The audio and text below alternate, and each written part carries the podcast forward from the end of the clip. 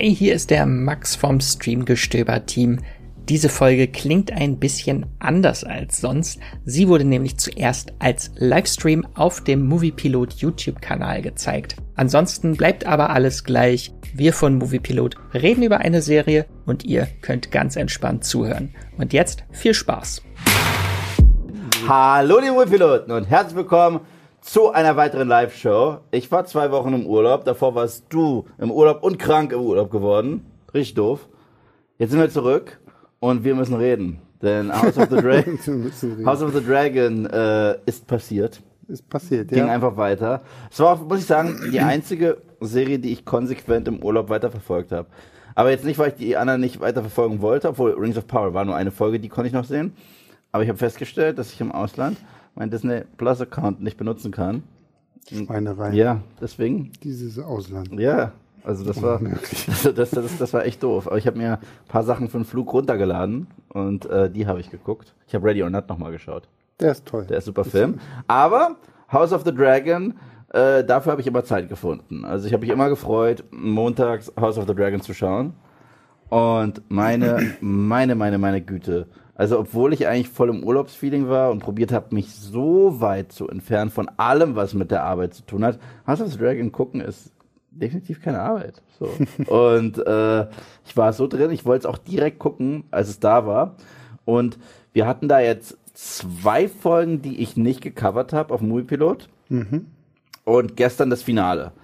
Und ich muss sagen, ja, ja, ja und nochmals ja. Und deswegen direkt an dieser Stelle, falls ihr das erste Mal live mit dabei seid, dann werdet ihr sehen, dass ich ausnahmsweise keine Moviepilot äh, Moderationskarte bei mir habe, weil ich sie auf dem Tisch habe liegen lassen. Und André, du hast nicht drauf geachtet. Zweitens, ja, hier geht's immer spoilerlastig zur Sache. Das heißt, wenn ihr nicht up to date seid bei House of the Dragon und eventuell nicht up to date seid bei Game of Thrones, letzte Warnung. Definitiv letzte Warnung. By the way, ein kleiner Hinweis, so ein bisschen so Side Note, wie man so schön sagt. Rhaenyra mit einer Krone in Thumb, ins Thumbnail zu pa packen, war kein Spoiler. Das war schon eine Woche auf jedem Social Media Kanal von House of the Dragon selbst zu sehen und im Trailer und hast du dich gesehen. Deswegen, ich muss mich hier verteidigen. Okay. Nachdem das jetzt alles getätigt ist, alle Disclaimer und so weiter, wer sitzt denn da eigentlich neben mir?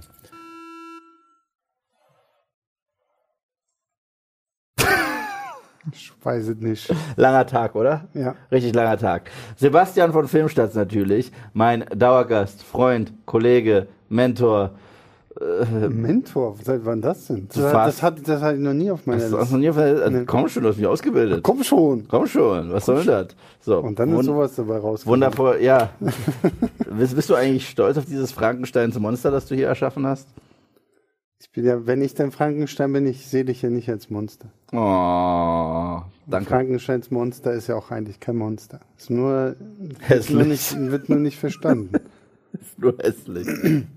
so, ich würde sagen, wir legen jetzt einfach mal los, weil. Ganz kurz war die Frage, kam unsere Drachenexpertin, ist leider im Urlaub. Ja, ja, und Wir deswegen. haben sie extra angefragt, aber Jenny ist tatsächlich, gönnt sich auch mal. Ja, und das letzte Mal, als sie uns zum Beispiel diese Videobotschaften geschickt hat, da war sie ja trotzdem noch ähm, auf Filmfestivals. Das heißt, rein, äh, sie war ja immer noch arbeitsmäßig unterwegs, aber wir wollen sie im Urlaub absolut nicht belästigen, irgendwie mit der Arbeit. Aber, Jenny, falls du zuschaust, du hast Urlaub, du solltest das nur zuschauen, wenn das deine, wenn dich das entspannt.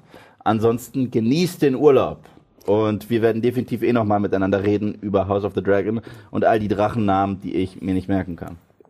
Weil wir eben gerade schon, bevor dieser Livestream hier losgegangen ist, uns ein paar dumme Witze vorgelesen haben, Oh ja, oh Gott. habe ich hier ein, offensichtlich hat, weil Cinema Strikes Back hat ja nach Drachenwitzen gefragt. Oh, oh. Auf, äh, in deren Podcast und ja auch auf Instagram. Und im Teflon äh, Gion hat einen Drachenwitz in den Chat geschrieben. Ähm, was macht ein Drache im Stadion? Was macht ein Drache im Stadion? Sag's mir. Die Fans anfeuern. Siehst du, bei, Also, And bei André hat es funktioniert. Im bei, bei, bei anderen funktionieren die aber auch echt alle. Also, also wir machen manchmal, bevor die Kameras angehen und wir live sind, blödeln wir hier manchmal ein bisschen auf der Couch rum. Und mit manchmal meine ich immer.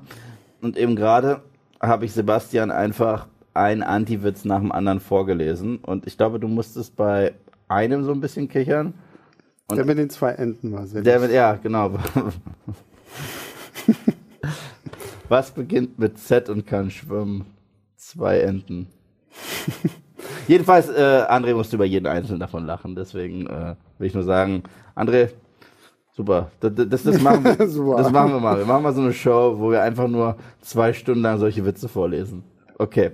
Aber egal, Finale ist da. Wir haben es beide geguckt. Wir haben es beide schon jeweils kurz besprochen auf unseren Kanälen. Aber meine Güte, wir müssen jetzt definitiv nochmal über die Serie reden. Deswegen frage ich dich und ich frage euch diesmal gleich zwei Fragen. Zum einen, wie würdet ihr das Staffelfinale von House of the Dragon Season 1 bewerten? Sagen wir mal auf einer Skala von 1 bis 10.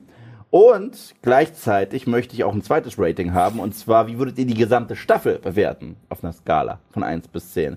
Bin ich sehr interessiert, was dabei rauskommt. Schreibt mal bitte beides in die Kommentare.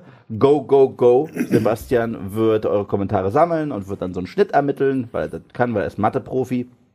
Das wissen nicht viele, aber das ist eines Oh, der hier vielen. treffen sich zwei Drachen zum Tanzen. Einer kommt nicht. das ist gut. Ähm, ja, also die Folge ähm, es ist echt schwer. Ich sehe hier schon ganz viele Neun und Zehn. Eigentlich müsste ich auch, ähm, also dem Finale gebe ich eine 9 von 10. Mhm. Der Serie an sich gebe ich auch eine 9 von 10. Mhm.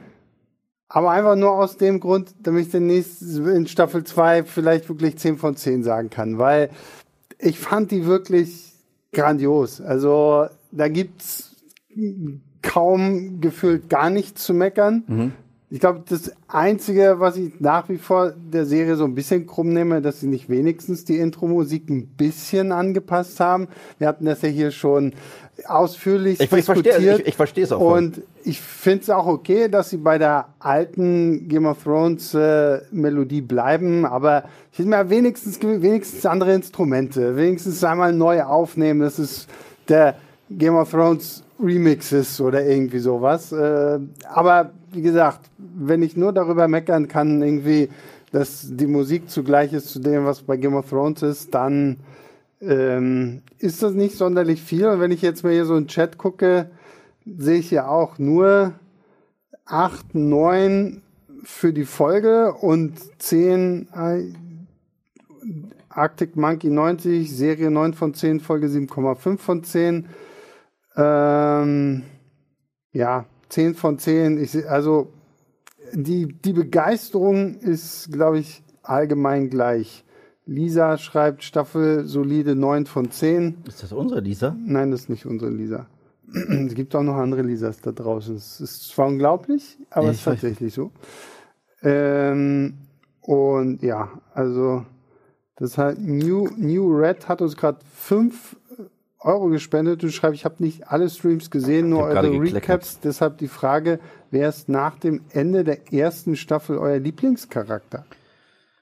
Ah, das ist echt schwer. Finde ich bei der, weil ich finde es bei der Staffel so ein bisschen schwierig, weil wir ja trotzdem irgendwie so mittendrin halt Figuren gewechselt haben. Und ich fand Rhaenyra, gespielt von Millie Alcock, richtig cool. Also die, die mochte ich sehr.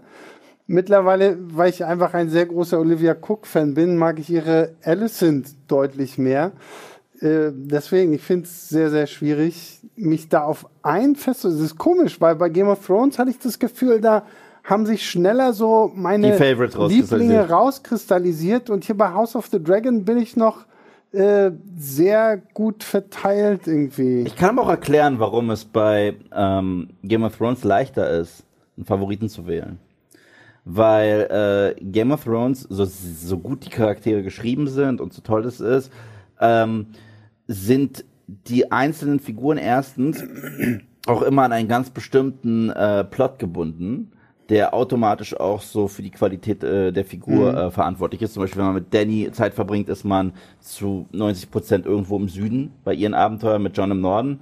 Und die meisten Figuren sind, obwohl es auch Grautöne hier und da gibt, Stichwort Jamie Lannister, aber wir wissen ganz klar eigentlich, wer die Helden sind. und wer die Bad Guys sind bei Game of Thrones. mein Lieblingscharakter war ja Materion.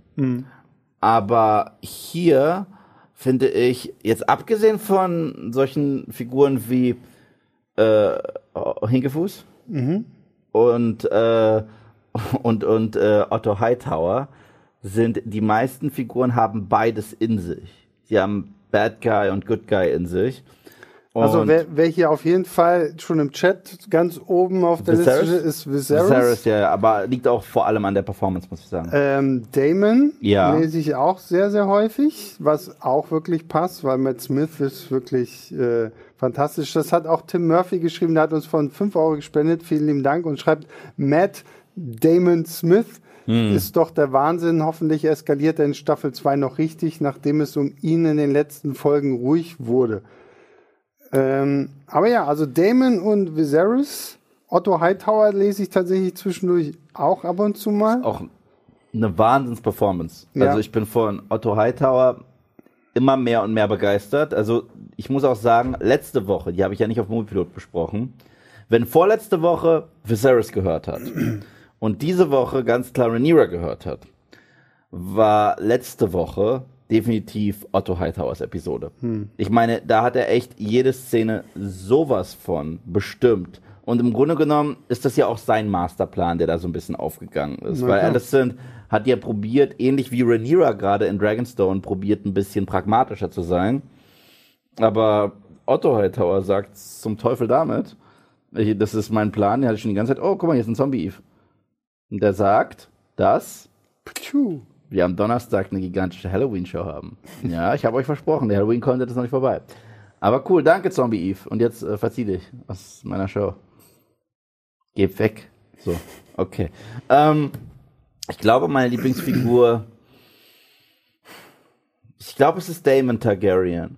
Und es liegt daran, dass George R. R. Martin, der hat etwas über diesen Charakter gesagt, was so toll ist und was auch so stimmt.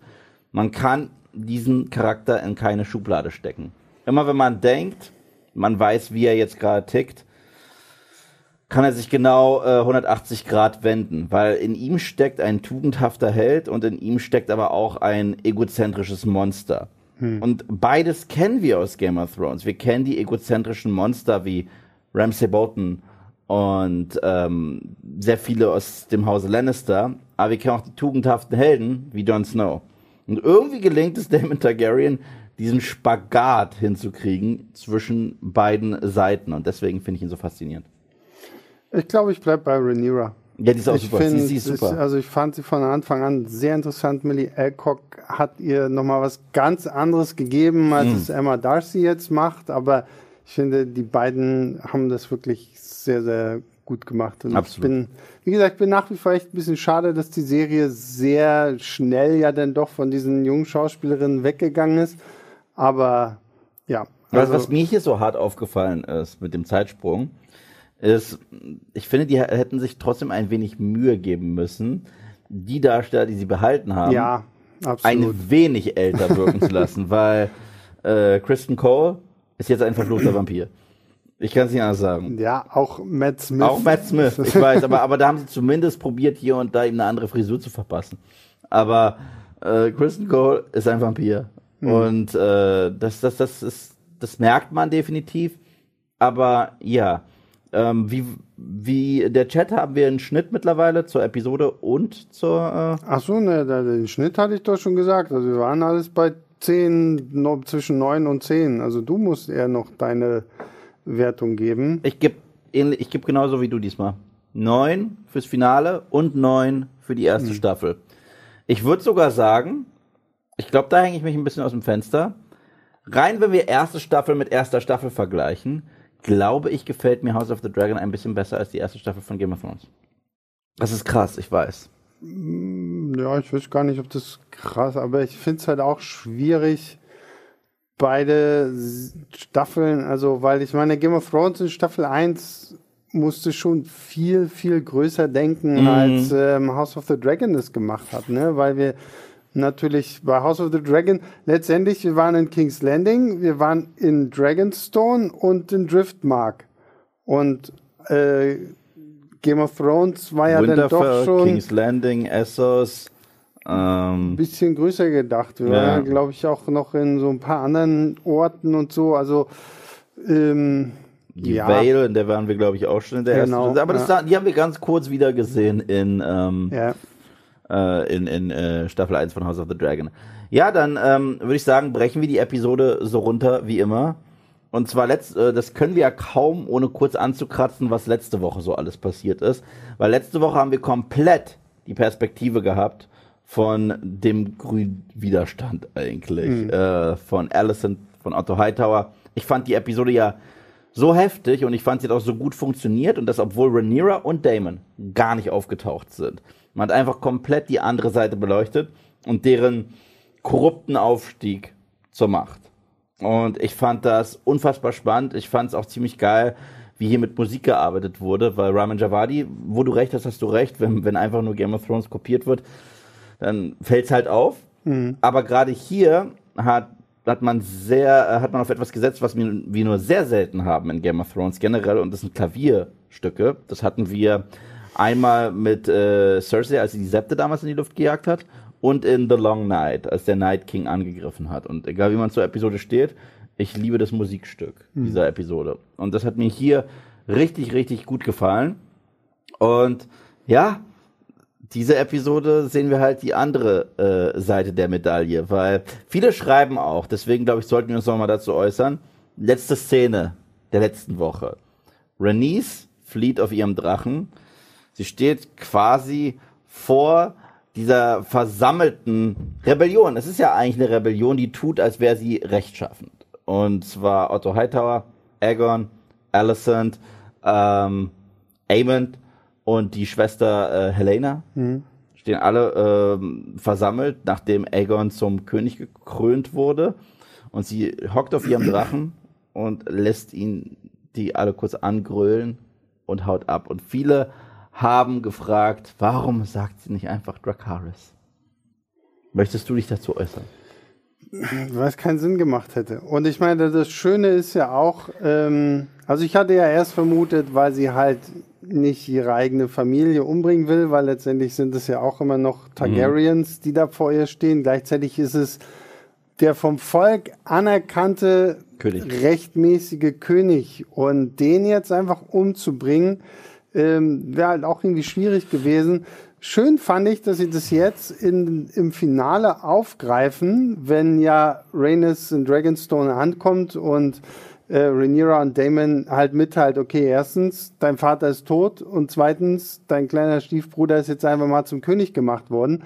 Und Damon nimmt ja in dem Augenblick die Rolle von uns Zuschauern ein und sagt, okay, die standen alle vor dir, warum hast du sie nicht äh, in Schutt und Asche gelegt? Und dann sagt sie etwas, was ich irgendwie wirklich sehr, sehr cool fand und was einfach ja auch so ein bisschen ihre Rolle in dem zeigt, weil sie meint ja, nicht, es liegt nicht in meiner Macht, diesen Krieg anzuzetteln, der daraufhin folgt. Und ich will das auch gar nicht. Und das merkt man ja auch durch die Folge hindurch. Also sie verneigt sich ja zum Beispiel auch nicht, als Rhaenyra ähm, zur Königin gekrönt wird. Und für, für Rhaenys ist das, glaube ich, so ein bisschen so, so ein, ich gucke mir das halt von außen an und ich bleib zwar bei meiner Familie treu, aber ähm, keiner hat sich damals um mich geschert, als ich hätte Königin werden sollen. Warum sollte ich jetzt einen großen Aufwand betreiben?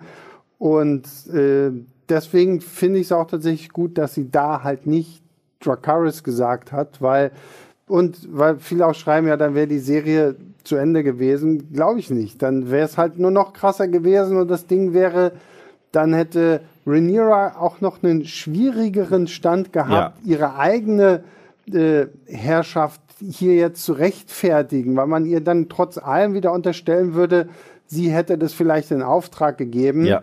weil ob ähm, weil die Leute draußen wissen nicht, ob ein Viserys jetzt wirklich gesagt hat, Egon soll jetzt doch noch irgendwie mein Thronerbe werden, so. Und das müssen sie jetzt halt einfach mal für bare Münze nehmen. Und es wäre halt schwierig gewesen, wenn sie die direkt abgefackelt hätte. Absolut, absolut. Und äh, ich finde es halt, wie gesagt, auch äh, wahnsinnig spannend, wie unterschiedlich auf all diese Nachrichten re äh, reagiert wird. Du hast schon gesagt, Damon sagt im Grunde genommen das, was viele Zuschauer sagen, und zwar, let's go. Let's go. Wir haben Drachen, wir machen die jetzt alle fertig.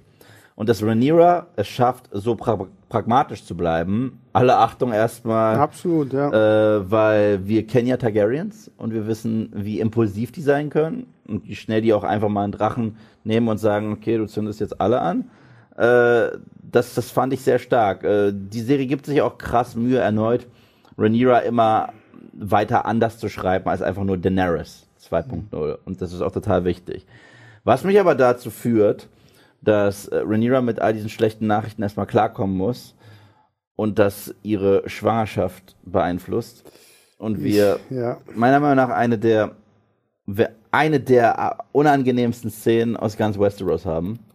Und das soll was heißen, weil äh, Game of Thrones und House of the Dragon generell die Welt von Westeros ist keine schöne Welt, ist nicht High Fantasy, aber meine Güte, diese Geburtssequenz, diese tragische äh, Fehlgeburt, uff, oder Totgeburt, das, mhm. äh, das war nicht leicht, das fand ich sehr heftig, Sebastian.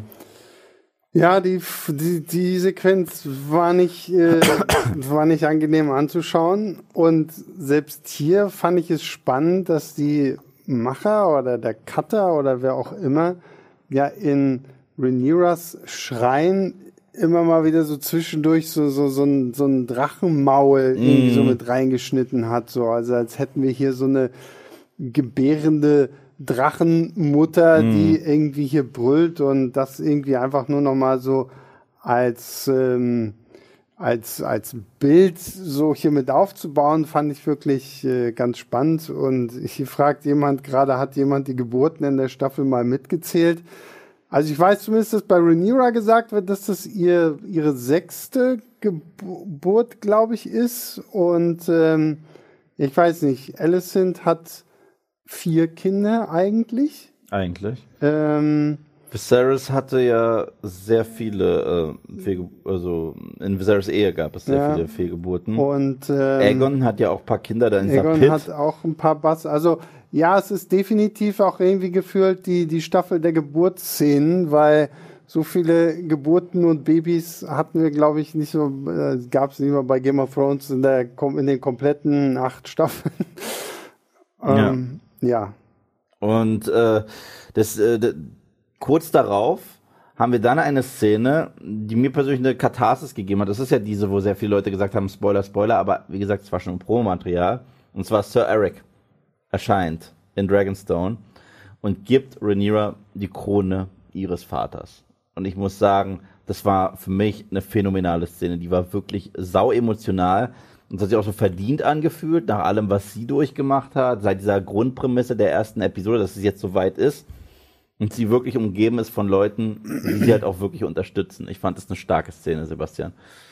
Äh, sorry, was nochmal? Ich musste, hab, war gerade Gedanken wieder hier im Chat. So, äh, die Krönung. Ach so, ja, Rhaenyra. ja, das, also, Erstmal Sir Eric taucht, taucht das auf. mit Sir Eric fand ich erstmal sehr, sehr cool, dass er dann auch nochmal wirklich diesen Schwur auf, auf die mhm. Königin da irgendwie ähm, abgibt und äh, dann er tatsächlich auch die, die Krone von Viserys dabei hat, weil, weil Egon wurde ja nicht mit der Krone mhm. des alten Königs gekrönt, sondern mit der von Egon dem Eroberer.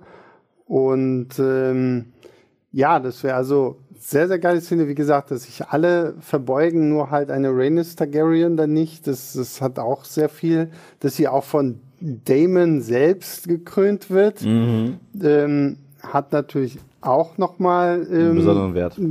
was ganz Besonderes und ähm, ja, auf jeden Fall eine coole Szene. Letztendlich, es hat ja alles genau dahin geführt. Deswegen auch, ne, ähm, Rhaenyra mit Krone ins Thumbnail packen, ist jetzt dann wirklich nicht der größte Spoiler der Welt, weil genau auf dieses Bild haben wir letztendlich die ganze Zeit hingearbeitet, weil jetzt trifft ja genau das ein, was denn diesen ganzen Tanz der Drachen äh, loslöst, weil wir haben eine Königin äh, auf Dragonstone und einen König in King's Landing und die müssen dann natürlich irgendwie ja das jetzt austragen. Und kurz nach dieser Krönung gibt es ja einen der wenigen Konfliktmomente dieser Episode. Und zwar taucht Otto Hightower in Dragonstone auf.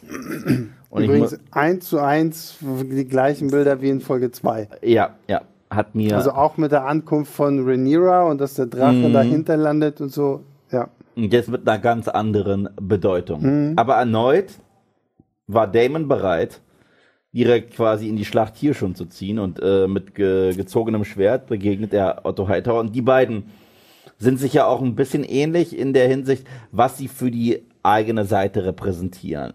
Ein Damon hatte auch immer diese Ambition, dem Thron nahe zu sein und äh, ist auch bereit, direkt einen Krieg eskalieren zu lassen.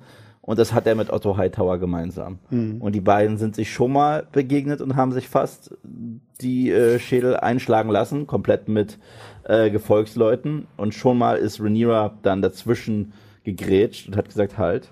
Aber äh, ich sage jetzt ganz klar, was Sache ist. Obwohl es ja damals darum ging, Damon zu beschwichtigen. Hm. Und da stand sie dann eher auf der Seite von Otto Hightower für diesen kurzen Augenblick. Hier ist es jetzt genau umgekehrt. Und äh, für mich war das eine weitere phänomenale Szene und zeigt auch erneut, wie viel Riz Ifans dieser Show eigentlich gibt, weil er ist in der ganzen Episode, glaube ich, zu sehen für zwei Minuten, drei Minuten aber diese Präsenz ist echt unfassbar. Und ich weiß noch, als die Show anfing, hatte ich damals so geäußert, ich mag ihn in der, der Rolle, aber ich habe Angst, dass er zu sehr Littlefinger 2.0 ist. Diese Angst wurde mir komplett genommen. Mhm. Er ist was sehr, sehr eigenes. Generell macht das die Serie echt wie ein Meister. Ich fühle mich selten so, als hätte ich eine plumpe Kopie von irgendeinem Charakter, den ich bereits aus Game of Thrones kenne. Ja, ja, das finde ich auch. Das finde ich auch gut, weil ich meine, klar guckt man sich sowas dann immer, oh, mh, hm, na, du könntest Littlefinger mhm. sein, na, du könntest Varys sein und ah, und hier und dies und das. Aber das Ganze steht ja wirklich gut auf eigenen Beinen. Und diese Szene fand ich ja auch wirklich sehr, sehr toll. Vor allen Dingen halt, ne, weil wir halt wirklich gefühlt so eins zu eins nochmal diese Kopie haben aus Folge zwei und jetzt hier. Ähm, aber auch so die Art und Weise, wie beide Männer miteinander reden und du dann ja auch wieder, dann, dann kommt Rhaenyra und, und äh, hier fand ich auch stark, weil, weil Otto spricht sie ja die ganze Zeit immer noch mit Prinzessin an. Und sie sagt, und sie dann, Queen now. Genau, und äh, das fand ich sehr, sehr krass so, weil, weil Otto hier natürlich auch irgendwie nochmal versucht hat, hier so, ja, und ihr könnt alles behalten, solange ihr Egon auf dem Thron anerkennt. Und äh, das wollen sie natürlich nicht. Und sehr, eine sehr, sehr feine Note, die ja dann daher rührt, weil das Otto da ist, ist ja eigentlich nur der Tatsache geschuldet, dass die Königin in der letzten Episode gesagt hat, Rhaenyra wird nicht umgebracht. Wir müssen hier halt gucken, dass wir sie irgendwie zu uns bringen. Und äh, weil, weil Otto wäre da nie hingegangen, der hätte die gleich alle platt gemacht Total, und dann wäre ja. gut gewesen. Ja, und ja.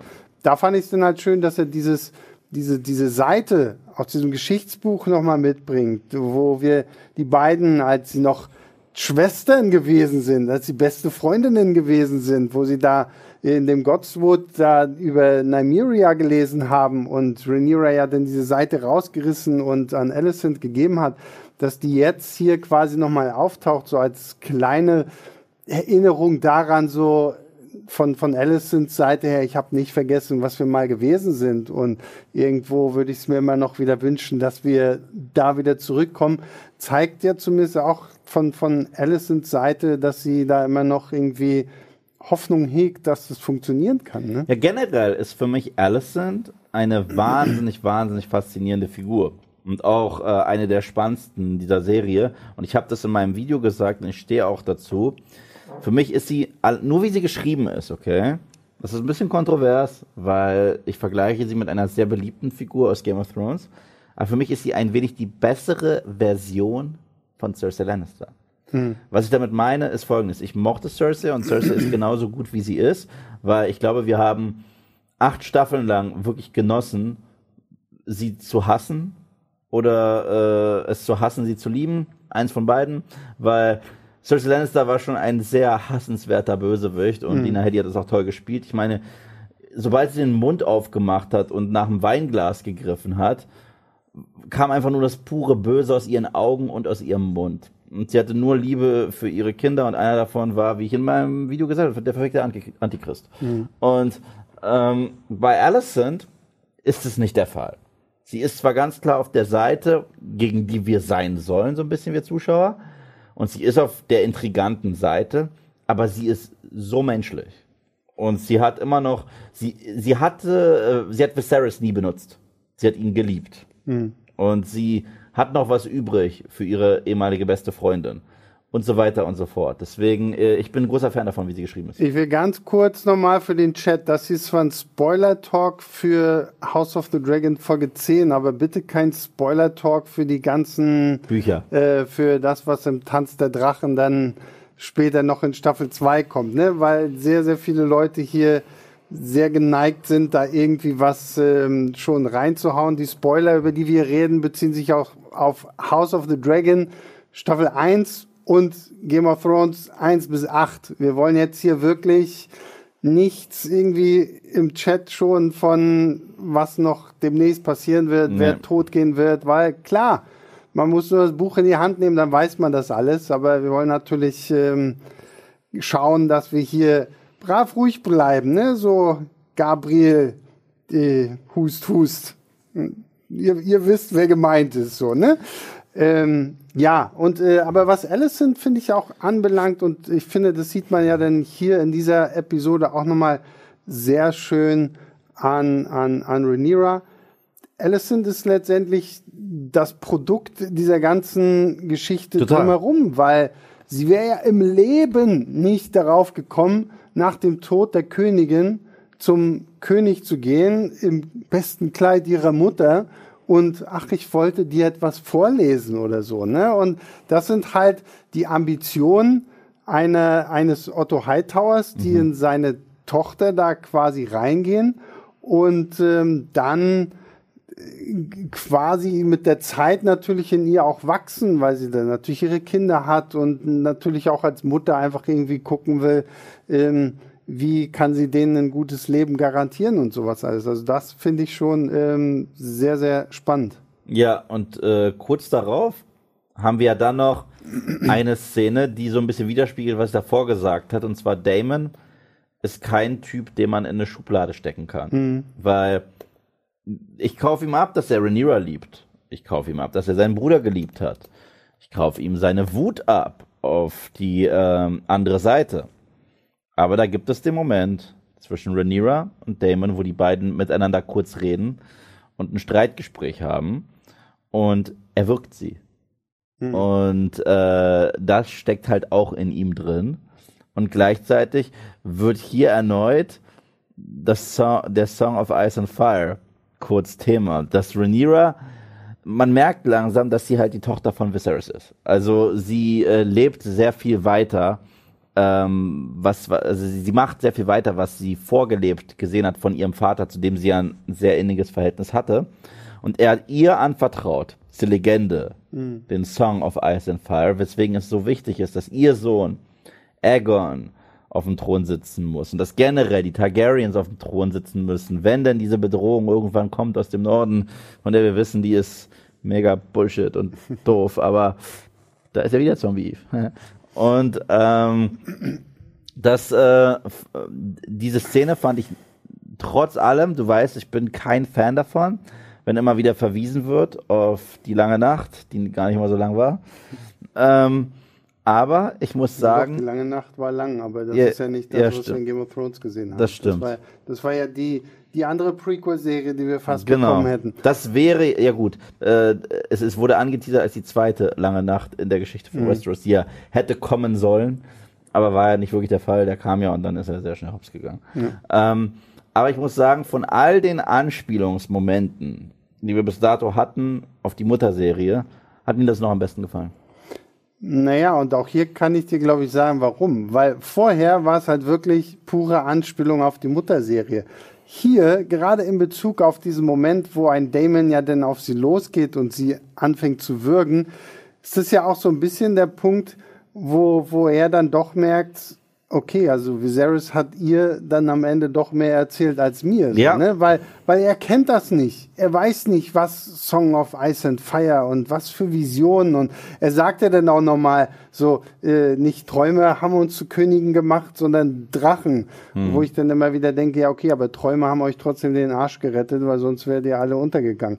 Und ähm, das, das war auf jeden Fall echt eine coole Szene, in der man einfach sieht, so, okay, ähm, Damon entgleitet hier so ein bisschen die Fassung. Und auch das, was du vorher meintest, ist ja auch sehr schön in dieser Folge zu sehen, dass alle um Rhaenyra rum sagen ihr jetzt, sie brennen halt alles nieder, so, ne? Und dann kommt sie ja so, ja, aber ich will nicht über Asche herrschen. Was sondern- wir ja schon kennen, den Satz. Genau, und ähm, das äh, finde ich ist hier wirklich stark und vor allen Dingen, wie lange sie sich ja hier eigentlich auch in ihrer Meinung behauptet gegen alle Leute drumherum und sie dann ja halt auch wirklich sagt, okay, ich will erst mal wissen, wer steht überhaupt noch hinter mir, auf wen kann ich irgendwie noch setzen, weil so das, was die an Armee haben, was die an Soldaten haben, das reicht gerade mal aus, um irgendwie Dragonstone so ein bisschen zu befestigen, aber nicht um jetzt hier den großen Krieg anzuzetteln. So, und da ist sie halt auch immer noch clever genug. Und selbst wenn ihr alle sagen, ja, aber wir haben doch die Drachen.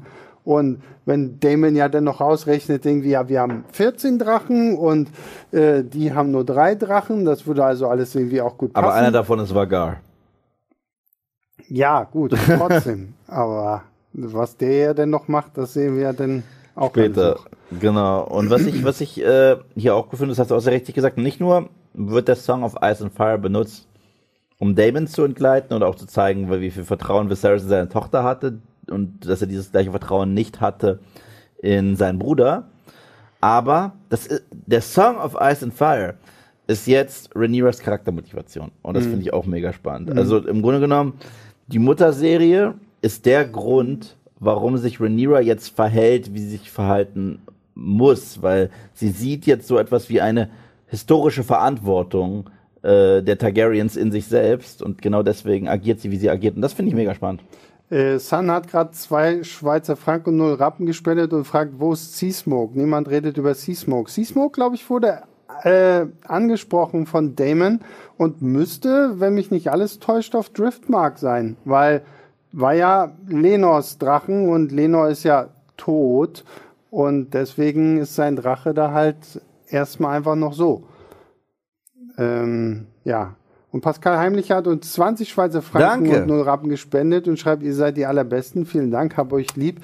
Wie viele Drachen gibt es eigentlich? Also bevor diese Episode waren wir, zumindest nach dem, was Damon ausgerechnet hat, bei 17 Drachen.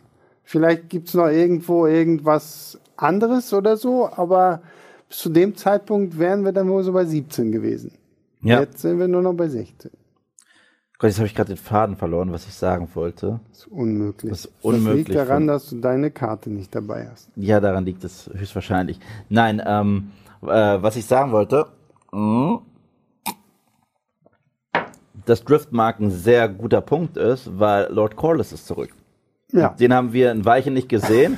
Ich dachte mir nämlich, wie wird denn das jetzt sein? Es wurde so ein bisschen darüber gesprochen, ist er tot, ist er nicht tot, bla bla. Ich kenne ja die Bücher überhaupt nicht, die Vorlage, aber ich dachte mir, wenn die den einfach offscreen rausschreiben, ist es lahm. Und wäre ich absolut kein Fan von. Erst recht, ähm, ich verstehe, die arbeiten eh viel mit Time Jumps und da kann man sich sowas erlauben. Aber das würde ich ein bisschen faul finden. Deswegen war ich echt froh, ihn wiederzusehen.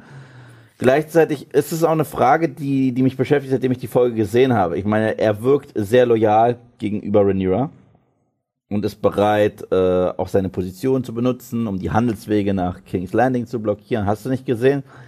Wie sehr kann man ihm trauen, basierend auf der Tatsache, dass Damon seinen Bruder geköpft hat, basierend auf der Tatsache, dass man davon ausgeht, dass sein Sohn getötet wurde und äh, da ja auch irgendwie Damon und Rhaenyra die Finger im Spiel Na, hatten. das finde ich ist ja das Spannende an dem Gespräch zwischen ihm und seiner Frau, bevor Ja. sie ja dann in diesen Saal da gehen, weil genau diese Punkte kommen ja, Ja. auf, weil er gibt Rhaenyra nach wie vor die Schuld am Tod des Sohnes. Mhm. Er gibt ja Damon irgendwo auch die Schuld daran, dass seine Tochter irgendwo in Essos irgendwo am Arsch der Welt gestorben ist, ohne dass er da wirklich irgendwie mit dabei sein konnte. Ähm, diese ganze Kiste halt auch rund, also das ist schon, das ist schon tricky, glaube ich. Und da, da finde ich, halt finde ich es auch sehr interessant, dass, dass er quasi selber alles auflistet, ähm, was, was quasi nicht irgendwie so ganz stimmt. Und in der nächsten Szene steht er dann doch da und sagt, okay, ähm, ich bleib loyal hinter dir und äh, du kannst auf unsere Flotte zählen und sowas alles. Also da bin ich wirklich auch sehr gespannt, weil das kann die Serie grandios noch ausnutzen, mm, für Drama. Um, um halt dann auch in Staffel 2 selbst innerhalb der einzelnen Parteien. Ich meine, das, das haben wir auch bei bei Alicent und äh, Otto, das haben wir jetzt dann hier auch nochmal und hier haben wir ja dann auch noch irgendwie Damon und Rhaenyra, Rhaenyra gegen die Velarions und sowas alles. Also da steckt echt wahnsinnig viel spannendes Futter und noch sehr viel Zündstoff in dieser ganzen Konstellation. Also ja, bei den Velarions bin ich auch echt sehr gespannt. Ich traue halt dem Frieden noch nicht hundertprozentig, weil mhm. du hast gerade sogar noch die Tochter aufgezählt, die ich nicht mal aufgezählt hat, die er auch noch verloren hat. Mhm. Und das ist ganz schön viel, was da auf die Kappe ging von Rhaenyra und Damon, ja. was er alles verloren hat. Und ob es jetzt gerechtfertigt war oder nicht, das ist ja mal debattierbar. Aber für ihn ist das, also er ist der Vater von zwei toten Kindern, einem echt toten Kind und einem verschwundenen. Da bin ich übrigens auch noch sehr gespannt, ob wie, wir Lenore wieder sehen. Die, die, weil, naja, also sorry, also wenn Lenore nicht wieder auftaucht, dann finde ich, dann hätte man ihn auch sterben lassen können, weil ich meine, da habe ich übrigens gehört, in den Büchern lässt man ihn sterben. Ja, ja, in, der, in der Vorlage sterben die halt beide auch. Und deswegen war ich halt auch sehr überrascht, als die Serie dann diesen Weg geht, zu sagen, okay, er hat sich halt am Ende, was ist das, Folge 6, Folge 7 irgendwie dann doch, hat es alles nur vorgetäuscht und mhm. zieht jetzt von dannen so, also der muss einfach nochmal Thema werden, weil sonst hätte man es auch bleiben lassen können. Und was da nochmal Thema wird, ist tatsächlich Storm's End und Winterfell. Mhm. Denn genau dorthin sollen jetzt die zwei Söhne von Rhaenyra fliegen, um zu schauen, haben wir da Verbündete? Sind das immer noch Verbündete? Und mit Drachen ist das halt sehr imposant. Wo erneut, hier wurde das, er, also das erste Mal so richtig bombastisch der alte Targaryen Theme Song gespielt, mhm. als die Drachen losgeflogen sind von äh, Dragonstone. Fand ich mega cool. Da hatte ich echt so Gänsehaut und auch ein bisschen Flashback zu ähm, dem einem Moment, den ich liebe aus Game of Thrones, und zwar die letzte Sequenz von Staffel 6, wo Danny endlich sich auf den Weg macht nach, äh, nach Westeros, wo man ihre komplette Flotte sieht, die Anzahl Lord Varys, äh, Tyrion und wen sie noch, sonst noch alles hat und ihre drei ausgewachsenen Drachen und dazu spielt ihre Targaryen-Musik. Hm. Und die haben wir hier wieder hören dürfen, als die Drachen losgeflogen sind in Richtung Winterfell und Storm's End. Ich muss sagen, ich hatte hm. mehrfach in dieser Episode Gänsehaut, weil das war für mich auch nicht plumper Fanservice, weil es hat etwas unfassbar majestätisch und mythisches, wenn du siehst, wie im Zeitalter der Drachen die Targaryens noch so wirklich an der Spitze der Nahrungskette sind und sie mal eben ja wie Boten rausschicken mit majestätischen Drachen. Ich fand, also ich fand's wundervoll. Mhm. Ja, ja, ist auch, ist auch toll. Also ich meine, auch ja später, wenn man dann die, die Größenverhältnisse mal auch yeah. so mitbekommt und so. Also allgemein finde ich, was die Serie oder diese erste Staffel auch für die Drachen gemacht hat und wenn Jenny jetzt hier wäre, würde sie das äh, alle voller Namen Freude bestätigen und äh, auch alle beim, beim Namen wissen. Guck nicht immer auf meinen Laptop. Sorry ähm, dann ähm, ja, also das ist schon sehr, sehr cool gemacht. Und wir haben ja schon viel darüber gesprochen, dass man die jetzt auch viel besser irgendwie mal auseinanderhalten ja. kann und halt irgendwie jetzt auch wirklich irgendwo weiß, was hier los ist. Also House of the Dragon macht dem Namen wenigstens wirklich alle Ehre. Absolut, absolut. Und dann, ja, kommt der düstere Teil der Episode. Nicht nur inszenatorisch, sondern auch vom Storytelling her. Wir kommen in Storm's End an mit dem Kleinen, der wirklich aussieht wie Feivel der Mauswanderer, Lucerys. Ähm, uff. Also schon ein schlechtes Omen, dass er da in den Sturm reinfliegt. Ich meine, passt ja zu Storm's mhm. End. Und man sieht im Blitzgewitter schon das erste, was er sieht, Vagar ist schon da. Also das heißt, sein Onkel, ich habe ihn Cousin genannt, sein Onkel Aemond ist ihm schon zuvor gekommen.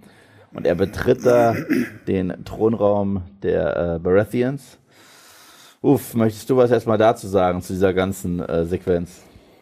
War natürlich heftig, ne? Also, ich meine, da merkt man dann auch wieder, da ist Otto am Werk. Mhm. Also, das ist ganz, ganz eindeutig Otto, der halt schon mal gesagt hat, okay, flieg mal dahin und regel mal die Le Leute ab, die ja eigentlich irgendwann mal für Rhaenyra gestimmt haben und während Luke ja einfach nur mit ja quasi der Frage kommt, okay, seid ihr immer noch loyal, ist Eamon ja direkt damit, okay, also hier Heiratsdeal und wir machen das alles so und so, wenn ihr halt für, für König Egon II. seid. Und da kommt der kleine Luke natürlich viel zu spät. Und ins Stottern und er hat mir schon in diesem ganzen Szenario, ich so, oh, du bist sowas von nicht bereit für diese kleine Mission, die du hast. Das habe ich mir schon gedacht, als nur seine Mutter meint, ja, ich, ich schick dich da jetzt los, so, wo ich mir gedacht habe, so, uh, vielleicht hättest du den besser nach Winterfell schicken sollen, das wäre vielleicht äh, weniger dramatisch geworden. Und dann wird eine alte Wunde aufgerissen, ja. oder uns zumindest offenbart erneut. Äh, Eamon nimmt die äh, Augenklappe ab. Hat er wie so einen blauen Stein auf Das fand ich auch so? sehr krass, so dass er da ja irgendwie offensichtlich so einen ja, blauen äh, Edelstein oder irgendwas. Wirft dem kleinen Luke ein Dolch hin und verlangt, dass er sich selber vor ihm das Auge aussticht. Etwas, was er nicht mal selber machen möchte. Und sagt ihm, ach, wie du machst das nicht? Du hast gar keine Ehe. Komm, ich, ich hol mir dein Auge. Diese ganze Sequenz war so unangenehm und unangenehm und auch, dass äh, Baratheon irgendwann dazwischen geht und sagt, halt, halt, halt, nicht in meinem Haus, mhm. da passiert das nicht. Also denken wir uns noch so, kleiner Luke hüpft auf seinen kleinen süßen Drachen, Arax müsste, äh, heißt er. Mhm. Das habe ich mir gemerkt, siehst du? Arax. Ach hier, die Leute schreiben, es ist ein Saphir, den er da im Auge hat. Ja. Unfassbar, also es sah, sah wirklich, äh, er sieht ja generell aus, wie, er ist er hat schon eine krasse Ikonografie, dieser Charakter. Ey. Absolut, absolut. Und, und der hat auch so ein Kinn. Ja. Das ist ja wie, wie, wie, wie gemeißelt. Ja. Er passt so in diese äh, Show rein. Und er ist auch ein gutes, gutes, gutes Gegenstück zu äh, Damon, finde ich. Mhm. Ich sehe schon eine gewisse Ähnlichkeit im Verhalten, auch die Art und Weise, wie sie sehr ruhig reden können und dabei sehr bedrohlich sind und dann aus dem Nichts zuschlagen. Die haben sehr, sehr, sehr viel gemeinsam. Und ich äh, würde mich auch wirklich freuen, in der zweiten Staffel mehr Szenen zwischen den beiden zu sehen, weil die standen im Grunde genommen nur einmal sich kurz gegenüber und saßen an diesem großen Familientisch äh, in, in Viserys letzter Episode. Aber wow, ich, ich bin großer, ich bin sehr angetan von diesem Charakter, muss ich sagen. Du hier, Jesse's Fabulous World schreibt, ja, das Auge wäre die bessere Alternative gewesen. Ja. ja. hätte, hätte, hätte Fahrradkette, aber ja, hätte Letzt, er mal gemacht. Letztendlich geht's dann los und der Kleine steigt auf seinen kleinen süßen Erics-Drachen, der ja auch äh, so klein ist wie er. Hm. Und ja, dann äh, sieht man, dass all die Komplexe sich auch zeigen bei ähm, Aemon. Er wurde gehänselt, weil er keinen Drachen hatte. Hm. Er hat jetzt den Todesstern der Drachen. Ja. Ihm wurde ein Auge genommen, für ihn war das ein fairer Tausch gegen diesen Drachen. Wir verstehen auch immer mehr warum.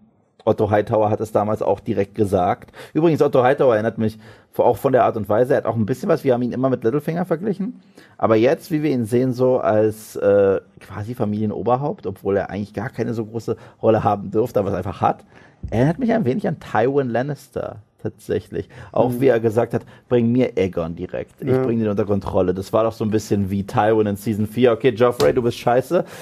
Opa ist jetzt da und, und er sagt, ich bringe jetzt den König ins Bett, weißt du, und tadel ihn. Ähm, so ähnlich ist ein Otto Hightower. Und ja, die Verfolgungsjagd äh, geht los. Ähm, Sebastian. Geile Szene gesetzt. Und vor allem, ich fand es mal schön, es war zwar auch dunkel, aber man hat trotzdem irgendwie was sehen können. Man hat gelernt aus den das, Fehlern von äh, Folge 6. Das war auf jeden Fall schon mal sehr, sehr schön. Und wie gesagt, allein wenn hinter Luke dieser riesengroße Schatten. Schatten da aufkommt und man schon ahnt so, oh shit, oh shit. Und Das ist ein Blauwal gegen einen Goldfisch. ja, und vor allem das Faszinierende ist so, man denkt sich in dem Augenblick noch, ja gut, das kann ja eigentlich nur mit einer Sache enden. Und spannend fand ich dann tatsächlich auch, dass wir bei beiden sehen, dass sie die ko volle Kontrolle über ihre Drachen ja noch gar nicht haben. Weil Ja. selbst dieser Angriff von Erex. Erex mit, mit dem Feuerspein, da hört man ja dann noch ähm, Luke schreien so, ah nein, nein, nein. Und ähm, ich habe jetzt irgendwo auch schon wieder das Meme gesehen, dass das die Entschuldigung für Danny ist, weil Drogon hat halt nicht gehört und deswegen King's Landing in Schutt und Asche gelegt. Ähm, und dass das dann natürlich so ein, ein Riesenviech und so ein altes Tier wie Vega dann halt sagt, okay, wie was, was? Du, du, du machst mir hier von der Seite an, dann zeige ich dir mal, was ich drauf hab. Und vor allen Dingen richtig fies fand ich es auch. Und wie gesagt, auch hier wieder schön die Bildsprache. Das Ganze spielt in diesen Gewitterwolken. Und dann haben wir diesen Moment, wo Luke mit seinem Drachen durch die Wolken durchkommt und du siehst die Sonne und In du den denkst dir Himmel. so, oh, okay, gut, jetzt hat er es geschafft und dann auf einmal von links, von rechts, keine Ahnung, so Haps und so, so wirklich so mit einem Bissen und du hast Eamon, der da drauf hockt und auch nur, nein, nein, nein, nein, nein, nein, nein, so, so, scheiße, scheiße, scheiße, was passiert hier gerade? Aber da dachte ich mir auch, ey, du Trottel, was dachtest du, was passiert? Ja, natürlich, das was ist halt du, das, was, ne? Du wolltest doch diesen Jungen irgendwie fertig Ja. machen. Und wenn er vom Drachen gefallen wäre, wäre auch tot gewesen. Ja, klar. So. Also, das ist halt wirklich so dieser Punkt, so, wenn du schon so ein Monster von einem Drachen hast, das ist genauso, als wenn ich jetzt durch Berlin mit dem Lastwagen fahre und, Mit mir, denke, und mir denke, okay, alle Fahrradfahrer, wenn die mich ärgern, dann stupse ich die mal ein bisschen an. Ja, mit, oder mit dem Panzer. so. Und das war heftig. Und diese Nachricht erreicht dann am Ende der Episode Rhaenyra. Ja. Und auf einmal sieht sie dann doch sehr bereit aus äh, für, für den Krieg. Naja, Erneut, klar. erneut die Danny-Parallele. Ich erinnere mich an Dannys Blick, nachdem Miss Sunday geköpft Mhm. wurde von, ähm, äh, von, wie hieß der, der, der Mountain. Mountain, ja. ähm, Sir Gregor. Seht ihr, endlich, Sir Gregor. Ähm, obwohl ich immer noch sagen muss, Dannys Reaktion darauf war schlimmer als alles, was wir je in Westeros gesehen haben, weil sie einfach alles und jeden angezündet hat und äh, das bringt uns zu diesen unangenehmen Kritiken äh, an der achten Staffel, die gerechtfertigt sind. Ich glaube nicht, dass Rhaenyra so reagieren wird, aber it's war, baby. Naja, vor allem, ich, wie gesagt, ich meine, ich fand es schön, wie das auch wieder hier inszeniert wird, wie sich so langsam umdreht und mit dieser Träne im Auge dann so grimmig in die Kamera guckt und so. Aber ähm, ich meine, man darf ja auch nicht vergessen, das ist dann schon der zweite Sohn, den sie innerhalb kürzester Zeit verliert, weil wir haben ja noch über die Totgeburt gesprochen. Da verliert sie schon ihr Kind und dann verliert sie ihren kleinen, knuffigen Luke. Am Wo- gleichen Tag auch ja gefühlt noch. Und die so. Episode fing auch noch an mit so einer richtig süßen Mama-Sohn-Sequenz, Genau, ja. wo, wo sie ihn in den Arm nimmt und ihm die Stirn küsst und ihn liebkost, weil er ihr kleiner ist. Und ja, Mama Bär ist sauer. Und zu Recht. Und ich bin sehr gespannt, äh, wie sich das jetzt entfalten wird. Ob das jetzt schon genau der letzte Tropfen war, der den Krieg provoziert, oder ob noch mehr Öl ins Feuer gegossen wird, bevor der bewaffnete Konflikt tatsächlich losgeht. Na, ich meine, das Ding ist, also jetzt ist natürlich eine Rhaenyra eher auf äh, Kampf aus. Gleichzeitig weiß sie aber immer noch, sie hat außer den Drachen nichts. Ja, ja. Und ich meine, wie du vorhin schon richtig meintest, so, ne, so ein Vega, ähm, Wie macht man den die- tot? Da die- frage ich mich echt die, drauf. Die zählt, die zählt ja ein bisschen was so, ne? Also ich meine, da, ähm, da muss man echt äh, gucken. Aber das war auf jeden Fall wirklich wahnsinnig, wahnsinnig gut. Ja, also ich bin äh, generell gespannt, wie kann man einen Vagar töten? Also, weil als der kleine Erex ihm äh, Feuer ins Gesicht ge, äh, gespuckt hat, hat ihn das eventuell gekitzelt. Und ich weiß gar nicht, wie die Größenverhältnisse sind der anderen Drachen.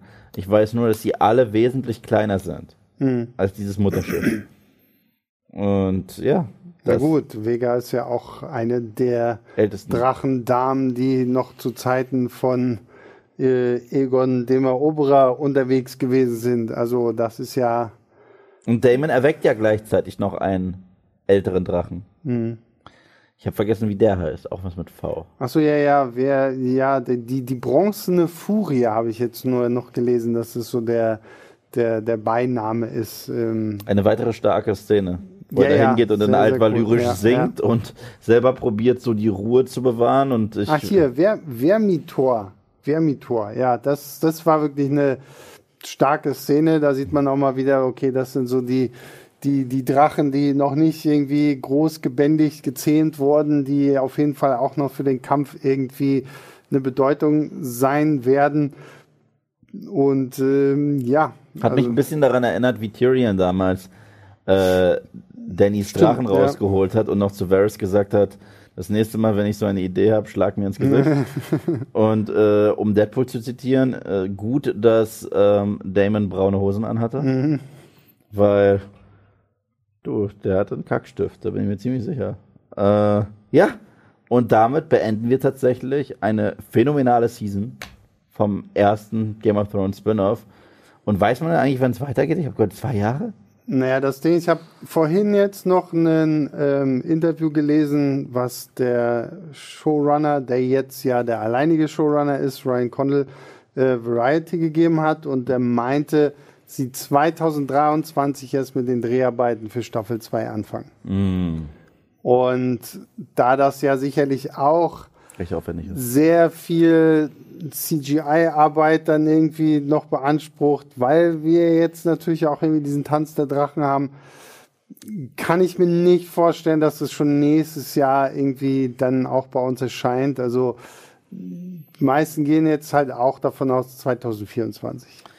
Ja, aber, weißt du was? Ich muss aber auch sagen, lieber so sich Zeit lassen und dann Qualitätscontent raushauen, Klar, wie absolut. ähm, anstatt, du weißt schon. Deine Tasse ist, ist so ein kleiner Hint. Meine Tasse ist ein Hint, weil sie grün ist. Tja, Und, und sie einem gewissen Marvel-Charakter gehört. Mhm. Und seine Cousine hatte eine Serie. Ja. Die war scheiße. so, und damit sind wir tatsächlich durch. Crazy. Crazy. Ich habe noch ein paar Sachen. Magnus Thiele hat uns von 10 Euro gespendet. danke. und schreibt, habe letztens den Member-Podcast gesehen zu Boba Fett. Da hatte Eve Hoffnungen in Obi-Wan und She-Hulk geäußert und war skeptisch gegenüber House of the Dragon. Das wäre sehr lustig zu sehen. Krass, ne? Tja, so ist das halt, ne? Ja, House of the Dragon ist auch für mich persönlich die Überraschung des Jahres gewesen. Also, ich hatte, wie gesagt, gar, ich, gar, ich war gar nicht gehypt mehr auf die Show. Habe ich auch immer gesagt. Ich habe die Bilder gesehen. Ich so, ja, es sieht halt aus wie Game of Thrones Zeugs und ich bin durch mit der Nummer. Ich brauche das nicht. Ich habe auch den Trailer gesehen damals. Der hat dich mehr abgeholt als mich. Und ich meinte, äh, ich weiß nicht, was du mich gefragt hast, magst du das gar nicht? Und da habe ich gesagt, nee, das ist gar nicht. Es sieht nett aus, aber ich weiß nicht, ob ich es brauche. So, so, das das war wirklich meine Haltung. Und äh, ich bin so positiv überrascht worden von dieser Serie. Und ehrlich gesagt liebe ich das. Ich liebe es ja, äh, mit, mit, mit gedämpften Erwartungen in etwas reinzugehen, nur um dann wirklich mal äh, geschoolt zu werden, dass man mir sagt, oh, du denkst, das ist nichts, hier, das ist großartig. Jojo Wombat hat geschrieben, HBO wartet, dass Ring of Power ihr Sendetermin bekannt gibt. Dann wissen sie, wann die zweite Staffel House of the Dragon zu erscheinen hat. Ja, aber hier können, können- hier können wir ja auch, glaube ich, diesen ewigen Konflikt, der sich jetzt schon wochenlang durchgezogen haben, obwohl die Serien sehr unterschiedlich sind, äh, glaube ich, begraben. Also für mich ist es gar kein Wettbewerb. Rings of Power und House of the Dragon, das ist für mich gar kein Wettbewerb. House of the Dragon ist für mich um Meilen besser. Sind für mich aber auch nach wie vor zwei komplett Sehr, sehr, unterschiedliche Serien, aber ich muss nichts, auch wenn ich Spaß hatte und äh, Rings of Power gerne geguckt habe, ist House of the Dragon eindeutig die bessere Serie. Ja, ja, ja. Das ist einfach Fakt, weil hier einfach Worldbuilding und Charakterzeichnung funktioniert, während Rings of Power halt für mich, zumindest jetzt in Staffel 1, hauptsächlich mehr Worldbuilding gewesen ist Und Style of a Substance für mich. als dass ich wirklich so viel über die Charaktere gefahren habe. Nichtsdestotrotz, gerade das Finale hat mich dann doch so ein bisschen angefixt, weil das ist jetzt so der Knackpunkt. Also Staffel 2 muss jetzt halt einfach so da dürfen keine Fehler mehr passieren. Das stimmt. Da, das stimmt. Da, Dafür Staffel ist die Show auch zu teuer. Staffel 2 hat jetzt wirklich alle. Voraussetzungen. Wir kennen jetzt wirklich alle Figuren, die dieser Serie wichtig sind.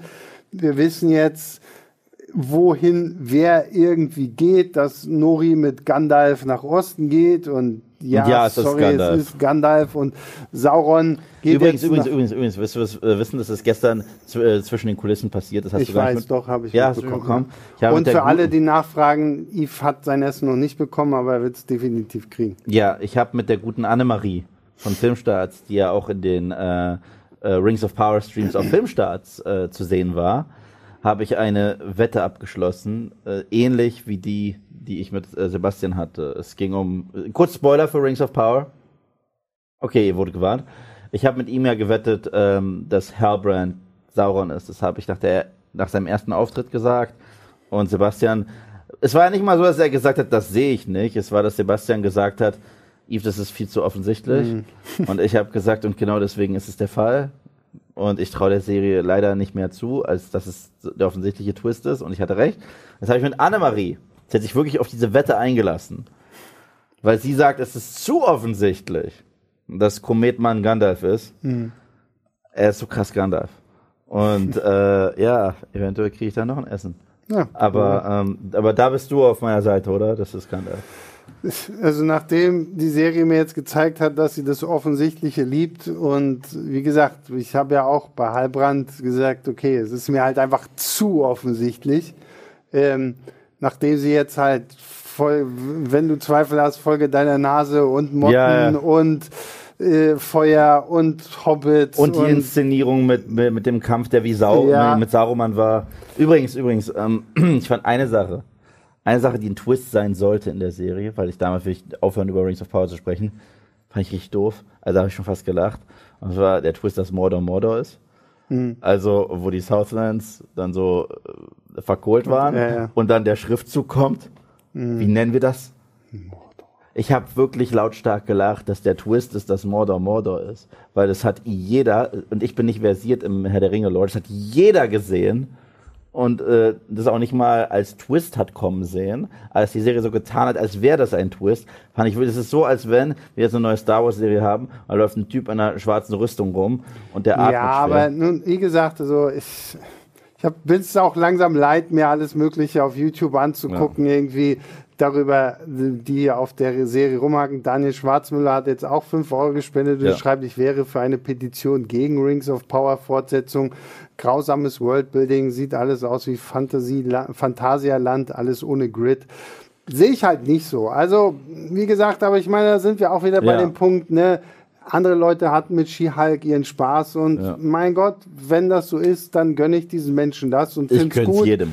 Find's gut, wenn jemand dieser Serie tatsächlich irgendwas abgewinnen konnte. Da, so She-Hulk war es für mich halt so krass nicht. Mhm. Und äh, aber ich hatte Spaß mit mit äh, Rings of Power. Da war ich übrigens krass, das war übrigens krass lustig. Ich habe ein paar ähm, Nachrichten bekommen, Privatnachrichten. Sebastian gefällt doch She-Hulk auch. Warum dir nicht? Und ich, hä? Ich habe nur, das will ich auch nochmal klarstellen, weil irgendjemand auch schrieb so nach meinem Video zum She-Hulk-Finale so, äh, jetzt kann ich dich nicht mehr. Ich habe nur gesagt, dass ich Ideen aus dieser finalen Episode ganz unterhaltsam fand. Ich finde die Serie immer noch scheiße. danke, dass du es so Ich find- betonst. Weil das Witzige ist, ich gucke sie ja, ich habe ja jede Episode, au- außer das Finale, mit dir zusammen geguckt.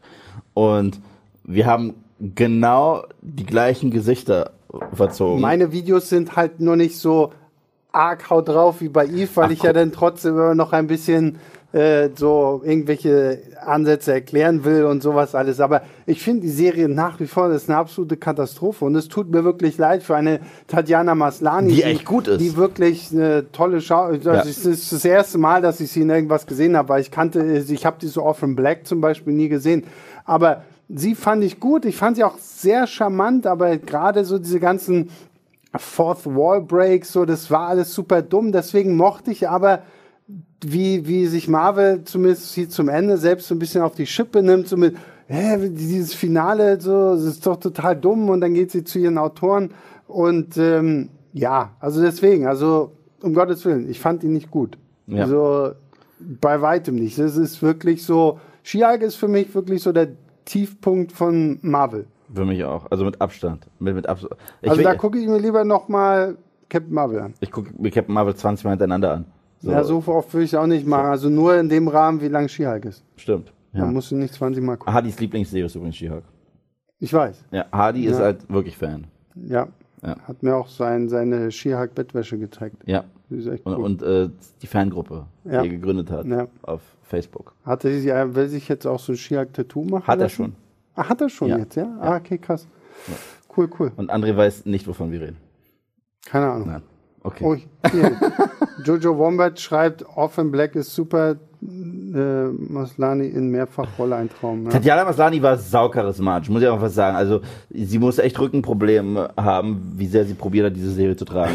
so, also äh, äh, äh, äh, weil, weil sie hat echt alles gegeben äh, und das Drehbuch hat ihr nichts gegeben und deswegen alle Achtung. Weil die Episode, wo sie zum Beispiel mit äh, Charlie Cox einfach mal Chemie haben durfte, da sind die beiden so aufgegangen und da habe ich so, wow, eine Chemie in dieser Serie. Aber es hat halt, war halt trotzdem scheiße. Aber, Ja. aber deswegen, es liegt nicht an äh, der Hauptdarstellerin. Überhaupt nicht. Es, es ist trotz der Hauptdarstellerin. So. Aber ja, damit sind wir am Ende. Na, Moment, ich habe noch was. Äh, Torben hat äh, 10 Euro gespendet Ja. und schreibt, ihr seid spitze, macht weiter so. Vielen Dank, äh, Danke. Torben. Ähm, was hättet ihr von der, äh, was hättet ihr zu der abgesetzten Serie über den Nachtkönig gesagt? Ich, du weißt, du, das ist so ein Thema. Das ist durch. Ich, will- ich will gar nichts mehr äh, von ihm hören und wissen. Deswegen, ich glaube, das ist auch einer der Gründe, warum ich so krass skeptisch bin, was die Jon Snow-Serie angeht. Weil die Jon Snow-Serie basiert ja wirklich auf gar nichts. Also sie basiert ja nicht auf Büchern oder irgendwas. Basiert darauf, dass Leute diesen Charakter irgendwann mal cool fanden. Genau. Und ich gehe wirklich davon aus, und ich möchte Unrecht haben, aber ich gehe davon aus, dass da irgendwie die White Walker nochmal Thema werden.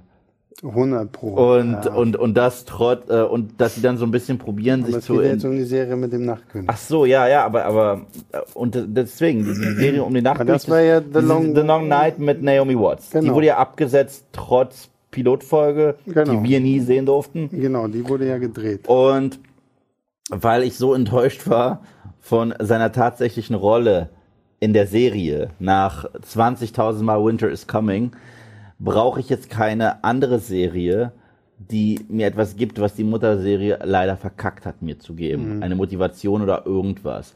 Und deswegen brauche ich ehrlich gesagt, jetzt vom jetzigen Standpunkt aus, weder The Long Night noch die Jon Snow Spin-off-Show, ähm, in der er rumperlt mit, ähm, oh Gott, Torment. Torment. Hier, Kellerjung schreit, äh, hätte lieber eine Aria the Ja. Explorer Serie gehabt. Ja, das auf jeden Fall. Ich auch eher, ja. Da wäre wenigstens auch mal wirklich was ähm, Neues gewesen auch. Und da hätte man halt auch wirklich so ein bisschen die, die, diese Welt von Westeros, Essos und keine Ahnung was alles noch viel weiter äh, ausbauen können. Generell brauche ich gar keine Serie von irgendeinem der originalen Figuren von äh, Game of Thrones. Ich muss auch sagen, so sehr das Finale äh, mich auch enttäuscht hat, ich war zufrieden äh, mit dem Ende von den Stark Kids. Ja, Ich habe mich für Sansa gefreut, ich habe mich für Arya gefreut. für Bran.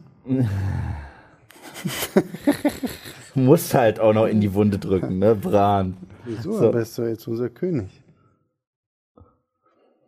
Das ist wichtig. that happened was supposed to happen. Okay, So, gut. äh, aber Jon Snow hinter die Mauer zu schicken, fand ich schon damals dumm. Ich so, was soll er denn da bewachen? Und abgesehen davon, ist da nicht ein fettes Loch in dieser Mauer? So. Ja, aber das muss jetzt bewacht werden. Das war halt so witzig, weil die Unsullied haben darauf bestanden, dass das passiert. ja. Haben gesagt, der gehört hinter die Mauer. Und die, okay, ab hinter die Mauer. Und die nächste Szene ist, die Unsullied verlassen Westeros. Dass dann Bran nicht sagt, John, komm zurück. So, also, naja, das ist so ein Loch, da kannst du durchlaufen. Ja. Oder, oder? Oder, oder? Oder? Nicht, oder nicht? Oder? oder? Oder nicht? Nee, Okay. doch. Ja, okay. Ja, dann äh, zehn Fragen, oder? Fünf. Was ist Sorry. denn los? Zehn? Sorry. Wir machen nur fünf. Fünf. Fünf Fragen. Wo ist die Kotzekatze? Kommt. Ich weiß auch nicht, warum ich die Kotzekatze nenne. Ich hatte die immer falsch in Erinnerung. Ich dachte, dass die den Regenbogen kotzt, aber das ist ein Zwerg bei Gravity Falls. Tolle Serie, danke für die Empfehlung übrigens. Gravity Falls ist super, ja. Ich glaube, mein Lieblingscharakter ist, wie ist das, Shermalock? Dieser, dieser, dieser eine Zwerg, der nur sein... Schmeb, Schmebulok. Schmebulok, das ist der Schmebulok, beste ja, Charakter ja. der ganzen Serie, der nur seinen Namen sagt, wie so ein dummes Pokémon. Ja. Schmebulok. So, ähm, bedem, bedem. Robert Brockwitz würde gerne wissen, was glaubt ihr, wie sehe die Kino- und Serienlandschaft ohne das MCU aus? Kreativer. Nicht lustig! Nicht lustig, weg damit! Unmöglich, ihr beiden. Ähm, ja, äh, ich glaube, wir hätten wesentlich mehr kreative Projekte. Muss man einfach sagen. Naja, das Ding ist, äh, was wir hier nicht, wir haben immer noch sehr viele Ja. kreative Projekte. Das Ding ist einfach nur, dass Marvel halt so aggressiv dafür ja auch Ja. Werbung macht und natürlich, dass halt auch viel mehr ausgeschlachtet wird, weil es einfach auch von viel mehr Leuten geguckt wird Mhm. und äh, dadurch ist natürlich dieser Fokus sehr stark auf diesem ganzen Marvel-Ding. Wenn Marvel halt, und dieses MCU funktioniert ja nach wie vor. Ja, also, die Zahlen stimmen. Dass die, die Zahlen stimmen und dann wird man da natürlich auch nicht aufhören, dann irgendwie in naher Zukunft das nicht mehr zu machen. Und, äh, Und es ist ja auch nicht nur das MCU. Also, man sieht ja generell, wie häufig passiert das pro Jahr, dass ein Trailer veröffentlicht wird, wo wir sagen, ach, das Franchise bringt ja auch noch zurück. Also, es ist ja nicht nur das MCU. Ähm, wir hatten jetzt gerade Halloween Ends. Wo ich übrigens krass überrascht bin, also, ich, ich mochte die Halloween Ends nicht, aber ich bin trotzdem krass überrascht, dass so ein Film wie Smile, der ja wirklich ein, äh, ein, eher ein Indie-Projekt ist, am Box Office so dominiert und Halloween Ends alt aussehen lässt. Das, das finde ich krass und äh, das finde ich bemerkenswert. Dann, was haben wir denn hier noch so? Lululululu. Schmirmalok. Sch- Wie? Sch- Schmebulok. Schmerbulok. Der ist super. Schmerbulok. Ich weiß ja, die beiden wissen gar nicht, wovon ich rede. Kennt einer von euch Gravity Falls? Ah, Ja, siehst du, Hardy kennt sowas. Ähm, dadam, dadam. Was haben wir denn jetzt hier? Leon Zubacki hat uns gerade 5 Euro gespendet und Danke. schreibt Meinung zu Chainsaw Man und One Piece Red. Beides nicht gesehen. Sorry. definitiv nicht gesehen. Ähm, hier natürlich taucht immer wieder die Frage auf, Team Schwarz oder Team Grün? Team Schwarz. Ich auch. Team Schwarz hat einfach mehr Legitimität. Team Grün sind halt wirklich Die sind die Ähm, echten Targaryens. kaputt. Ja. So. Dann, was haben wir denn hier noch?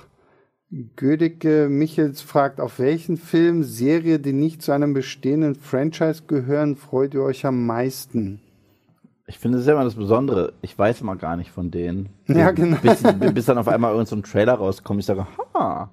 Aber doch, ähm, ein Film, den ich noch nicht gesehen habe, und ich meine, der wurde jetzt auch vor Filmfestspielen gezeigt, der wirklich wahnsinnig interessant ausschaut. Das heißt ja The Dinner oder so. The Menu. The Menu. Mit, äh, Mit Ralph Fiennes und, Anya Taylor-Joy. äh, Anya Taylor-Joy und hier ähm, Nicholas Holt.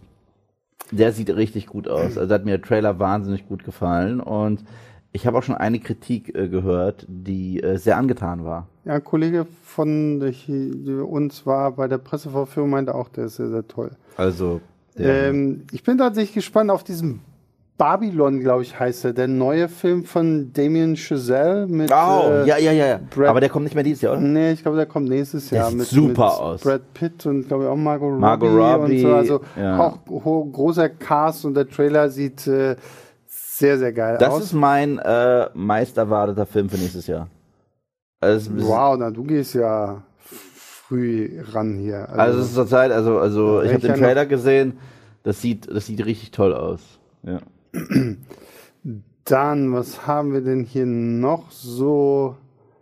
Ähm, achso, ich, nee, die Frage haben wir schon beantwortet quasi. Ähm, badam, badam, badam. Badam, badam, badam. Okay, weil die Frage jetzt zum 300.000. Mal kommt, Eve, wann kommen denn wieder Videos zu The Walking Dead? Ich habe tatsächlich heute eins aufgenommen zur aktuellen Folge. Höchstwahrscheinlich wird es morgen veröffentlicht auf Moviepilot. Und zum großen, großen Finale dieser Serie, weil damit hat es angefangen, damit soll es enden, wird es eine super duper duper Show geben, wo wir zurückblicken auf unsere Zeit mit The Walking Dead, The Walking Dead selbst und ja, das wird was. Dann Anything Aqua fragt, habt ihr mal How to, How to Train Your Dragon gesehen? Wenn ja, wie findet ihr es? Tatsächlich nie gesehen und soll, sehr toll, soll super schön sein. Ist wirklich, ja, so, ich finde die Reihe, es sind ja, glaube ich, drei, ne? wenn mich nicht alles täuscht. Ähm, den dritten fand ich nicht ganz so stark, aber die ersten beiden sind wirklich sehr, sehr toll, sind wirklich sehr schöne ähm, Animationsfilme. Es gibt, glaube ich, sogar auch eine, eine Serie mittlerweile, also so eine Animationsserie dazu, aber die macht Spaß, gerade wenn wir jetzt so, ähm, also die, diese Filmreihe, wenn wir über Drachen sprechen und so, äh, wirklich sehr, sehr cool. Also kann man sich echt angucken. Ähm, was Eine haben- noch, ne? Eine noch, genau. Ähm, badum, badum, badum. Was nehmen wir denn hier? Los, eine letzte coole, krasse Frage. Ähm, Sirius Hellon, freut ihr euch auf die 1899-Serie auf Netflix? Du weißt, glaube ich, nicht mal, Doch, was ist sie nicht von den Dark-Machern? Genau. Ah, ich habe Dark nicht gesehen. ähm, ich weiß auch gar nicht, worum es geht, ehrlich gesagt, wirklich. Also gestern, glaube ich, kam noch mal irgendwie ein neuer Trailer.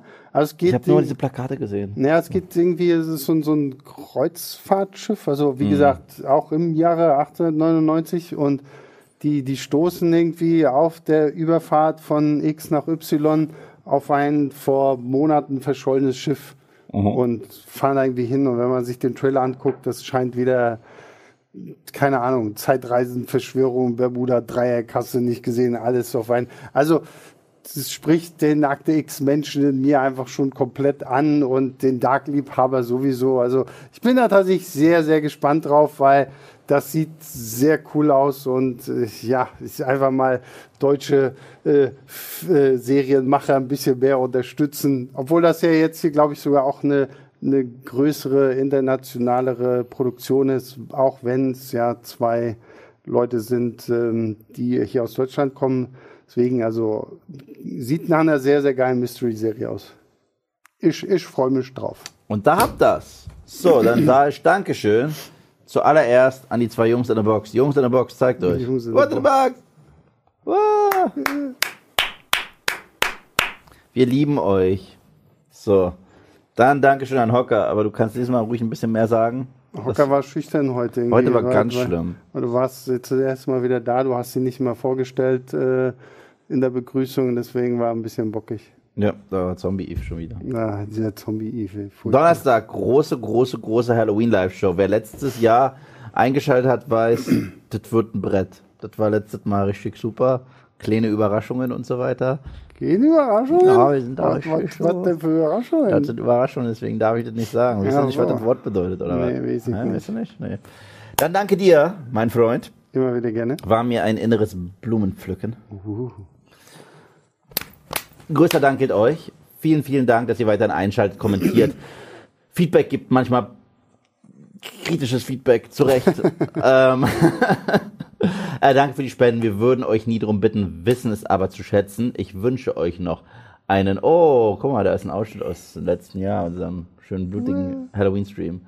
Ich wünsche euch noch einen äh, wundervollen Abend und, oh Gott, Jakaris? Ja, Jakaris. Thank you.